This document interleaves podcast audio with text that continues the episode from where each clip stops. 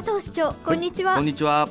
さて市長あっという間に2013年も過ぎましたね。ですね。何回このフレーズを言うことか、それだけこう、はい。い、ろいろな物事が多くそうですね。あったってことですよね。まあその物事なんですが、はい。市にとってはまず大谷資料館が2年ぶりに開館をいたしました。はい。ね素晴らしかったと思います。そうですね。それであのリニューアルしましてから、はい。相当数のお客様がお見えになってるんですね、まあ、これも良かったことだと思います、はい。またあの今年の餃子祭りがありましたがえー2日間で過去最高の14万2000人が来場されたんですね。これはすごいことですよすごいねですよ。15万弱ですからね。はい。大いに宇都宮の PR になりましたしはい。餃子会の皆さん頑張って餃子を盛り上げていただいているその甲斐があったのではないかなって思います。はい。はい。私も餃子祭りは参加させていただいたんですよ。いくつ食べました？あの食べるよりも焼くことを実は焼き餃子対決でやったんですけれどあもー素晴らしい。なかなかうまく焼けませんでした。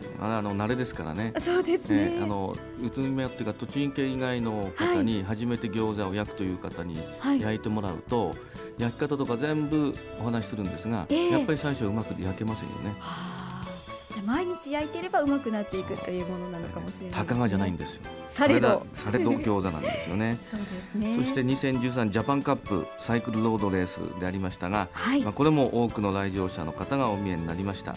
まあ、あのヨーロッパツアーから過去最多7チームが参戦をしていただいたんですね。ええ。で当日はあいにくのあー、はい。大変な雨の中でありましたけども、はい。気温も低くなって雨もお強くなってでもそこを走るのがプロであって、ええ。皆さん素晴らしい激走をしていただきましたね。そうですね。そのプロの心意気というか魂を感じるような走りでしたよね。もうファンの方はねはい。あんまりにも感激して涙を浮かべてましたもんね。あーそう雨か涙かっていう感じですよね。いやーでも本当に印象に残る一戦でしたよね、そうですね、はい、またあのゆるキャラグランプリですよね、まあ、宇都宮のミヤリーが29位に入りましたけども、ね、1位がなんとはい。栃木県の同じ仲間ですけども、佐野市の佐野丸君えー、これにもびっくりしましたね。くりしましたね。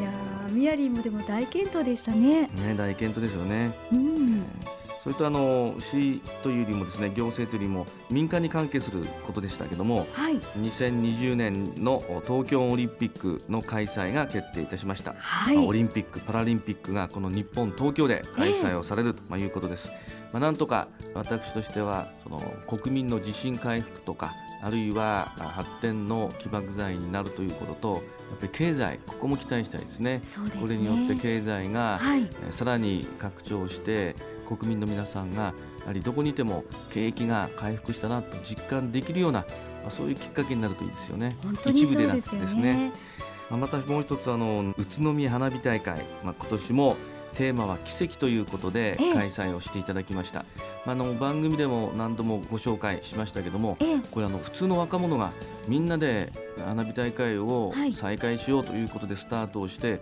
今でも若い人たちが中心となって、はい。お金集めとか会場の設営運営すべて仕切ってやってるんですね、ええみんなボランティアですよ。いやー本当にそのええ。思いで集まってるってことですよね、ですからこれはあの子どもたちに花火をもう一度見せてやろうという純粋な気持ちで始まりましたけどもはい。これ続けていくうちにもう続けていますけどもはい。その中でやっぱり明らかに分かったことはあの宇都宮は心配ないとこういう若い人たちの力、ええ人間力を備えた若い人たちがいるからこれからも宇都宮の発展は間違いないということが言えるんじゃないかなと思うんですね。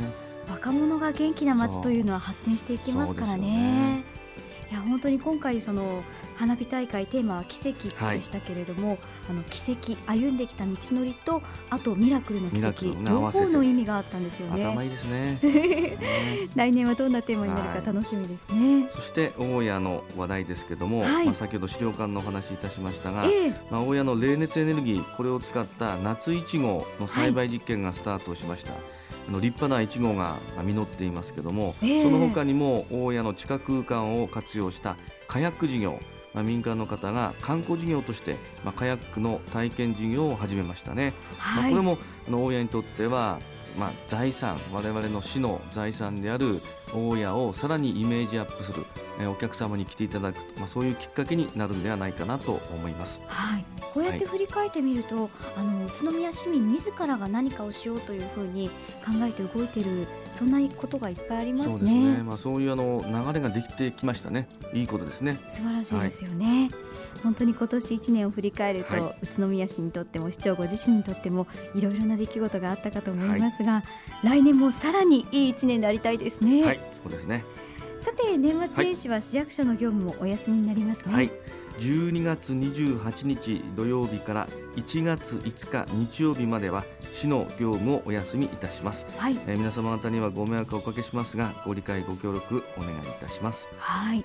また年末ということで、はい、私も少しずつ家の大掃除を始めているんですけれども、はい、たくさんのゴミが出ますよね。そうですねあの皆さん大掃除や年始の準備で忙しいと思いますけども、はい、今おっしゃったように特に年末は市内の清掃工場への家庭ごみの持ち込みが集中します、大変混み合いますのでぜひお気をつけていただきたいと思います。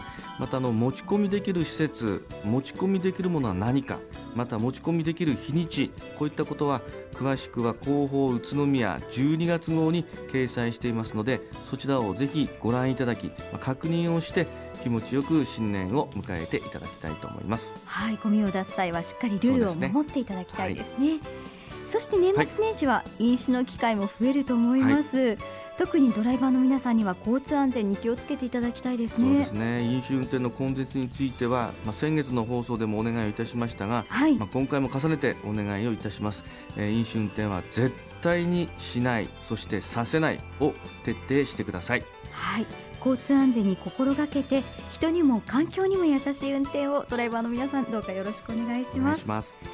佐藤市長今年1年間本当にありがとうございました。ました。また来年もよろしくお願いします。こちらこそよろしくお願いいたします